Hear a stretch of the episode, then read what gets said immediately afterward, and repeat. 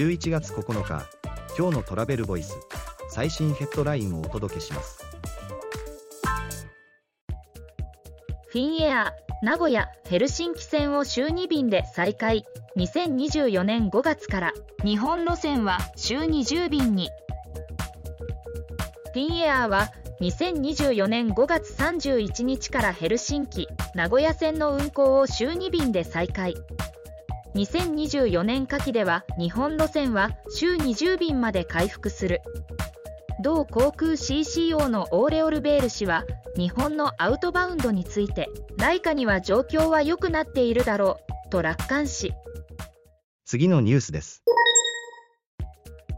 イタリア政府観光局観光トップら来日で誘客活動を積極展開。東京大阪で商談会イタリア政府観光局は2023年10月26日から29日のツーリズムエキスポジャパンに大型ブースを出展。現地から5州の観光局が出展。ローマ本局からは CEO らも来日。次のニュースです。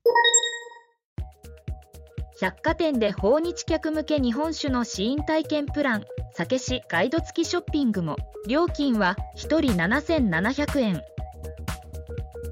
ジャパンティケット社はそごう・西武と連携し西武池袋本店と西武渋谷店で日本文化を体験できるインバウンド向け体験プランを開発。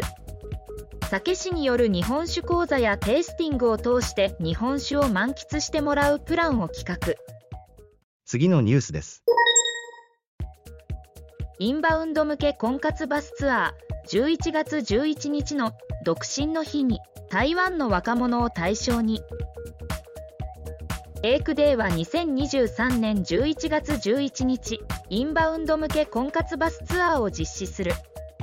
新宿を出発する軽井沢への日帰りツアー。次のニュースです。